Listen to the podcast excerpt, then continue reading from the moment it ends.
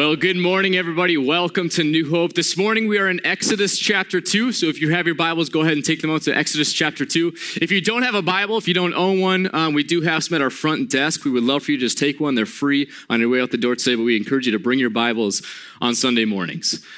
Have you ever been in a situation where at the 11th hour, or at the last minute, you needed somebody or something to come to your rescue.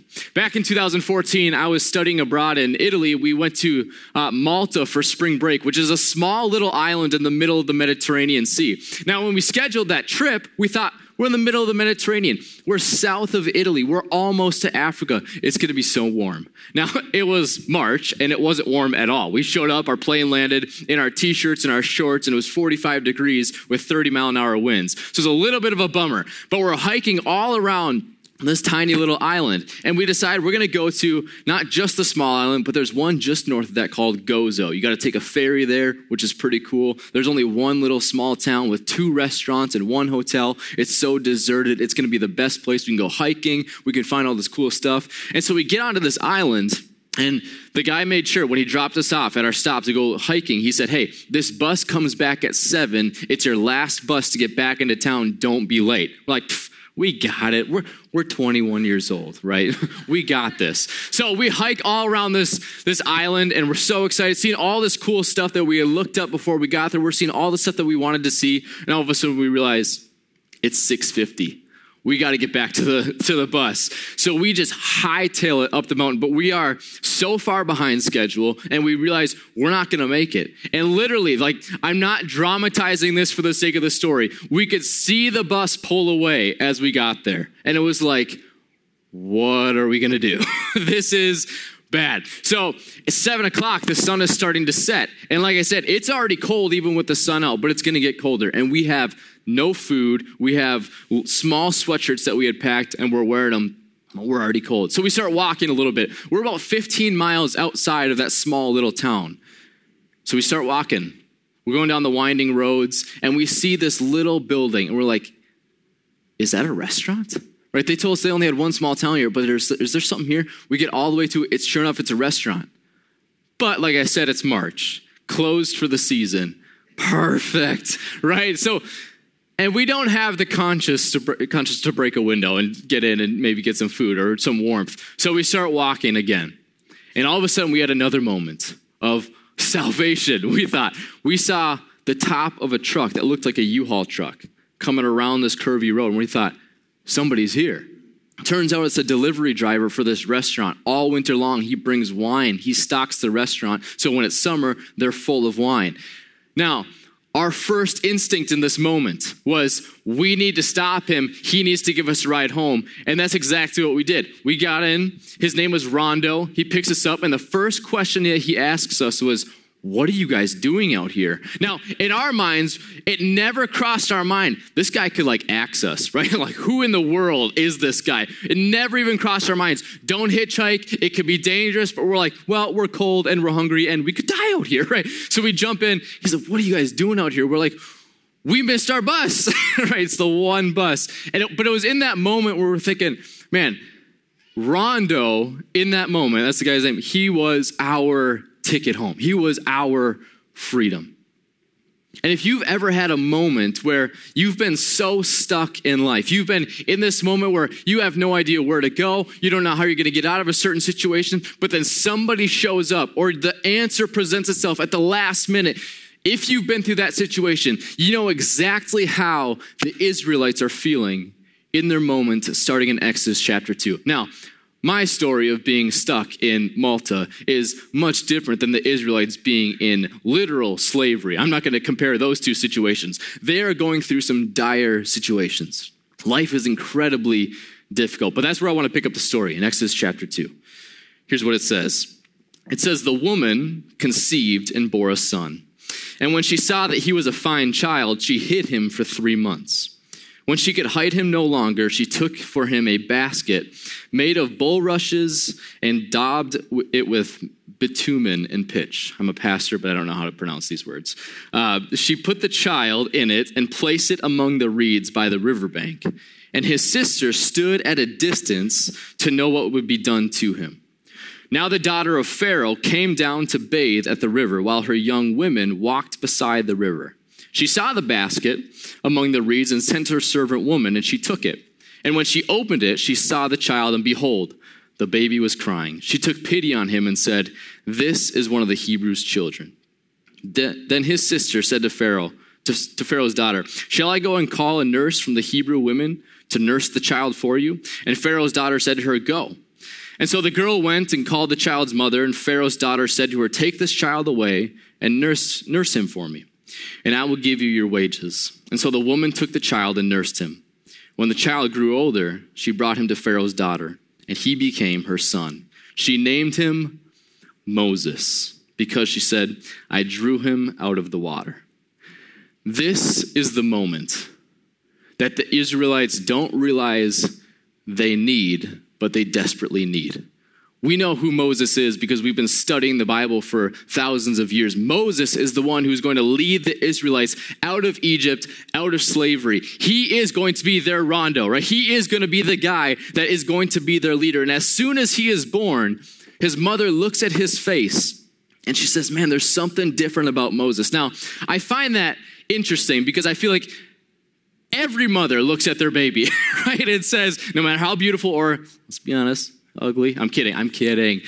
No matter how beautiful, whatever it is, every mother looks at their baby and says, Oh, my child. So I'm, I'm so curious what Moses looked like in this moment when he's born. There must have been something different about Moses that she pulls him away and says, He's a fine child. So here's the reality about the situation that Moses is born into. And we have to understand the context behind this if we want to fully grasp why it's so important that Moses is born in this moment.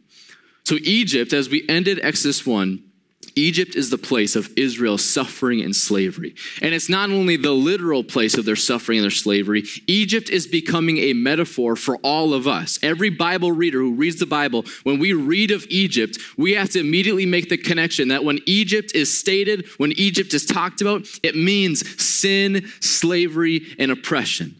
And Moses is going to be the one who leads the Israelites out of that. And at the end of my message, I'm so excited to, to talk about who leads us out of ours. But it's so important to understand who Moses is and what's happening in this moment to fully grasp what this means for us today.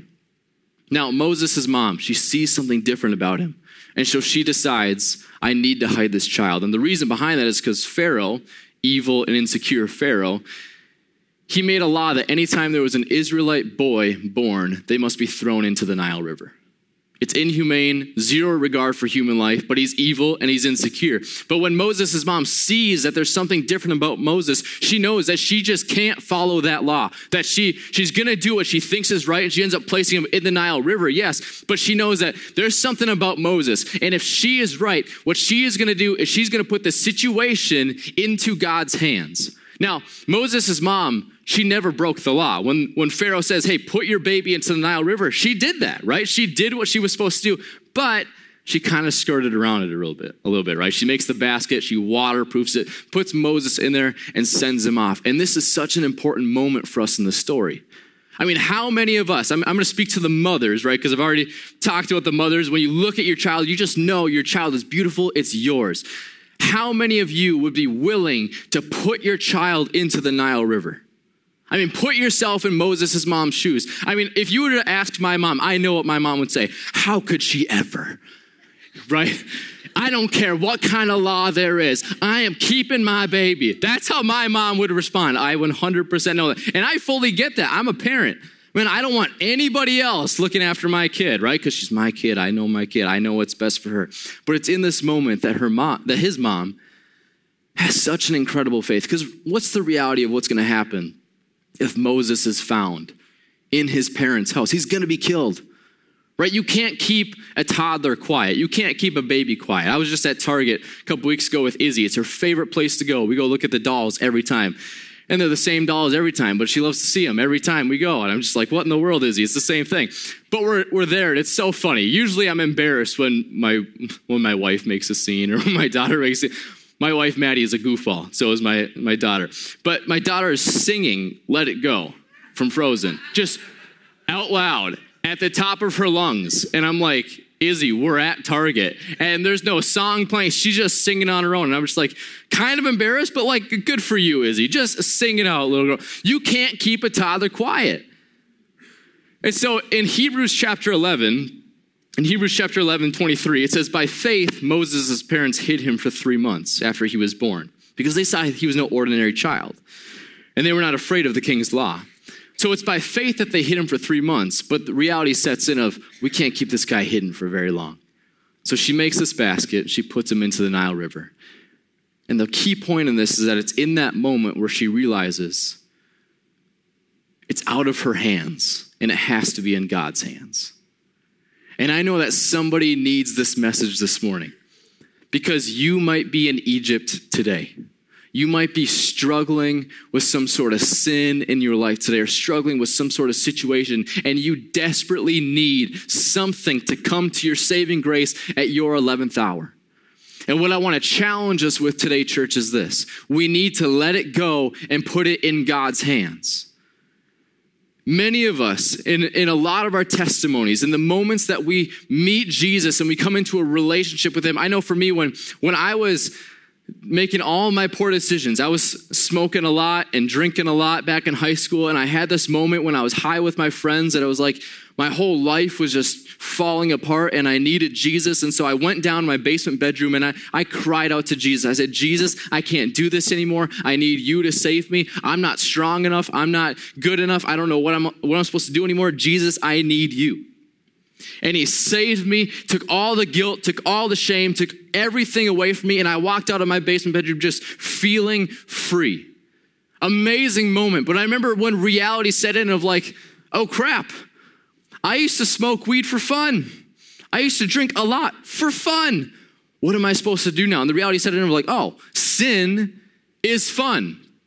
In a lot of ways, there's a lot of sins that are really fun. They make us feel really good. They make us feel like we're having tons of fun. There's a lot of things that we can do in this world that the world offers us, and it's like, oh, this is great.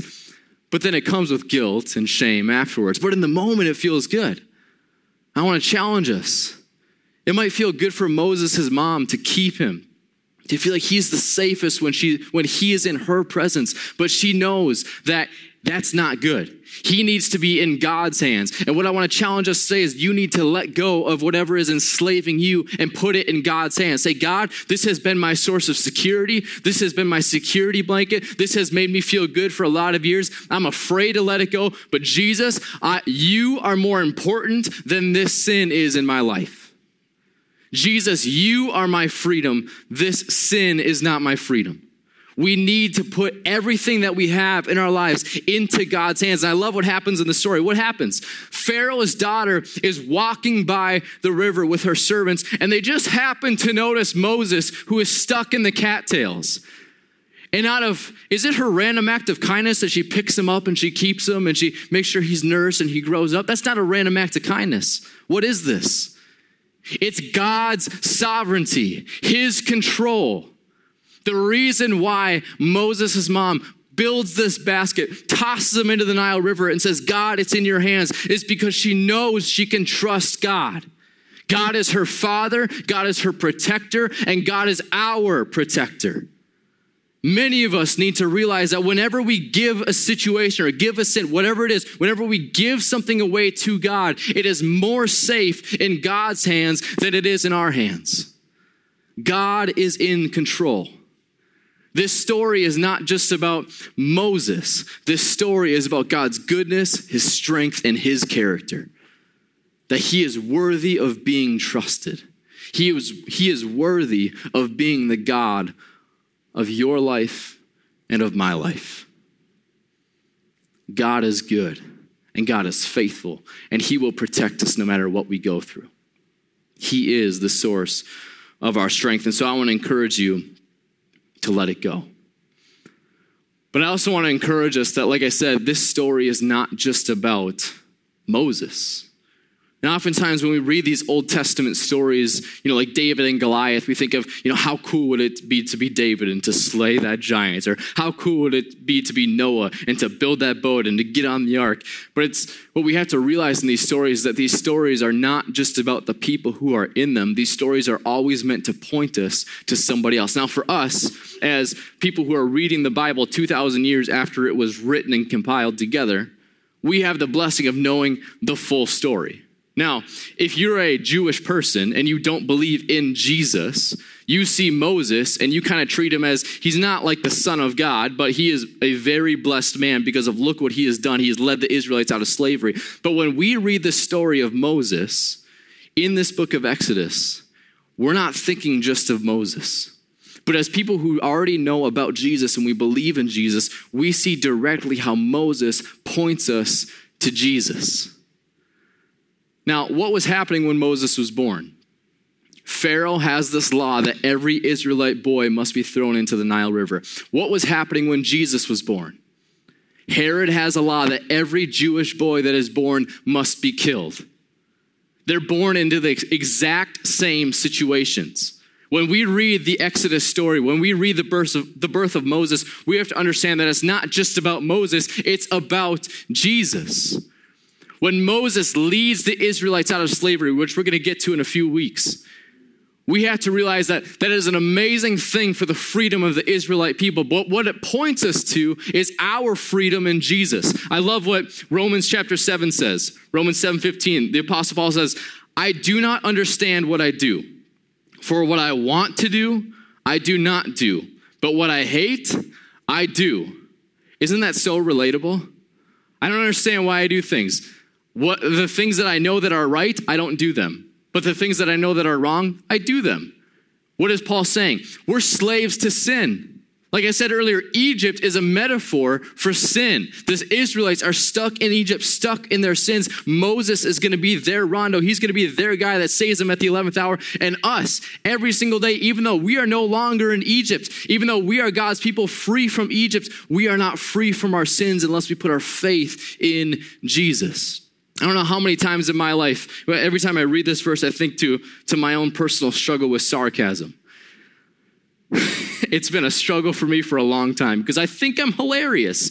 Um, but people have told me, hey, you tone it down a little bit. You know, I don't know how many times I've had an internal dialogue with myself like, don't say a sarcastic comment, don't say a sarcastic comment. And then somebody cuts me off on the freeway. I'm like, oh yeah, come on in. Don't use your blinker. You're good. I will welcome you with open arms. Gosh, I hate you, right? It's this, it's frustrating. But it's in this moment where Paul's verse of, you know, I don't understand what I do.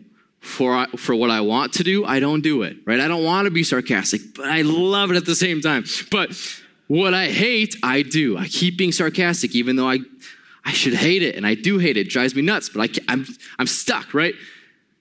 What Paul is describing is this slavery to sin. And every single one of us, we're so stuck in whether it's we're prideful or we're greedy or we're full of lust, whatever it might be for you today. We are stuck in our sins without Jesus we have to see the connection between when Moses is born, this is the introduction of the Israelites' freedom. They don't know who Moses is yet, but he is going to be their savior. He is going to be their rondo. He is going to be their guy, their hero that comes in at the 11th hour. But what we have to understand is every time that we feel stuck in our own Egypt, every time that we feel stuck in our own sins, Jesus is the one who saved us at our 11th hour. Jesus is the one who came into our lives when we realized that we cannot save ourselves and that the sins that we're stuck in continually does not bring us freedom. I hear so many people today and it drives me up the wall and I have my own things. I fall short my own in my own ways a lot of times too. So I'm not trying to be prideful when I say this, but there are so many people trying to find salvation in things that are not Jesus. And I hear so often today that people are trying to just find their truth or just find themselves or just find what they believe is right. And everybody wants to, you know, make sure that they're living their, their own happiness is a big key today. And so many people searching for this happiness or for their truth or for some sort of freedom. And if, and if it's not in Jesus, we're not going to find it. And it's been driving me crazy lately, but I've, I've seen in my own friends people who are, who are so bent on trying to find their freedom, trying to find their own true happiness, trying to find their own truth in their own words, is how they put it. And they keep mixing religions and mixing ideas together because they're trying to create the perfect situation for themselves. You know, I have a friend recently who told me, Yeah, I still love Jesus, but I've been using a lot of crystals because I feel like they give me good energy. I'm like, Hold on, what? Right. And the, the same person told me that they found a lot of freedom when they decided to just start meditating and saying these ohms over and over and over and start mixing, they started mixing Hinduism with Buddhism and then Christianity. I'm like, what are you doing? If you believe in Christianity, if you're still keeping Christianity, at least a, a piece of it in there, you've got to know the truth. That when Jesus said, I am the way, the truth, and the life, he's not saying, I am one of the ways, I am one of the truths, and I am one of the life. No, Jesus is the way, the truth, and the life. And nobody comes to God, nobody comes to salvation, nobody gets out of Egypt unless it's through Jesus. He is the one who died for us on the cross. He is our truth. We cannot search for it in self help. We cannot search for it in other religions. We cannot find ourselves and find our truth. We're the problem in the first place. We don't need to find ourselves, we need to find Jesus. He is our salvation. He is the one who showed up for us. That when he was born, so many people didn't know who he was, but when he wa- walked off to the cross and hell shook and the earthquake happened in the, in the temple, the veil ripped that kept, you know, the separation between the holy of holies and the rest of the people. Man, that is a moment in our history that we have to realize that salvation is real. Salvation happens and salvation is only found in Jesus. And if you need it today, if you need Jesus today, or if you just need to recommit your life today, I beg you, I want you so bad to find the freedom that you're looking for. Every single one of us is searching for freedom. Every single one of us is searching for happiness. Every single one of us is searching for salvation. And I think that looks different than a lot of us think it does, but it definitely is only found in Jesus. And if you're sick of living as a slave to sin today, if you're sick of feeling guilty, feeling shameful, feeling terrible about your past, feeling terrible about maybe what you did this morning, Jesus is a God of grace. Our God is a God of grace. We cannot believe that God is just sitting up on a cloud with a big white beard and he's just mad at us all the time. God is willingly offering us salvation and forgiveness and freedom. And so I want to offer that to you this morning. Whether it's for your first time ever and you've never been a Christian and you want to start that today, or maybe you've been wandering. You know, I'll use the, the latest specific example, even though we hate talking about it, but I mean, COVID wrecked a lot of us. So many of us lost our heads when it came to politics or angry about who is doing this and who's not doing that. So many of us, we, we got out of the, the rhythm of going to church, and then what that meant for us is we got out of the rhythm of spending time with Jesus. Mean, being in church doesn't make you a Christian, but being in church is important, right? It keeps that rhythm in your life. And maybe when you got out of that rhythm, you got out of your rhythm with Jesus. Whatever you might have been going through in the past year and a half, if you need to come back today, not just to church, but to Jesus, then I want to give you that opportunity. Because it's the most important thing that you can ever do in your life. It's the most important decision that you can ever make in your life. So if you want to make that decision, say, I want you to bow your head with me. And for all of us, let's bow our heads together. If you want to make that decision today, repeat this prayer after me, and Jesus will save you. God, I admit that I am a sinner. I admit that I need you. Salvation is only found in you. I believe what you did on the cross, Jesus. And I believe you resurrected for my freedom. Jesus, I place my trust and my life in you. Save me from my sins and lead me with your Holy Spirit. Amen. If you prayed that prayer today, I want to say, man, God loves you so much, and He is so proud of you. And we want to know who did. And so if you want to fill out the connection card in the pocket in front of you, fill that out with your name and your phone number or email. Put yes at the top and circle it, and just drop it in our giving box on the way out. That way we can talk to you. We can say, hey, congratulations. you know, God, God loves you, and we can we can resource you if you need. If you need a daily bread devotional, we can give you one. If you need a Bible, take one on your way out. But we want to make sure that you have what you need to grow in your faith. For the rest of us, I want us to stand. As we close today, I want to read a scripture to you as a blessing and as a commission. Because what we have in Jesus is freedom. And I want you walking out of church today knowing that you are free, that Jesus has saved you, and what that means for you today. And so let me read this verse for you as a blessing and as a commission. In the same way, count yourselves dead to sin, but alive to God in Christ Jesus. Therefore, do not let sin reign in your mortal body so that you obey its evil desires. Do not offer any part of yourself to sin as an instrument of wickedness, but rather offer yourselves to God as those who have been brought from death to life. And offer every part of yourself to Him as an instrument of righteousness. For sin shall no longer be your master, because you are not under the law, but you are under God's grace. Let's worship.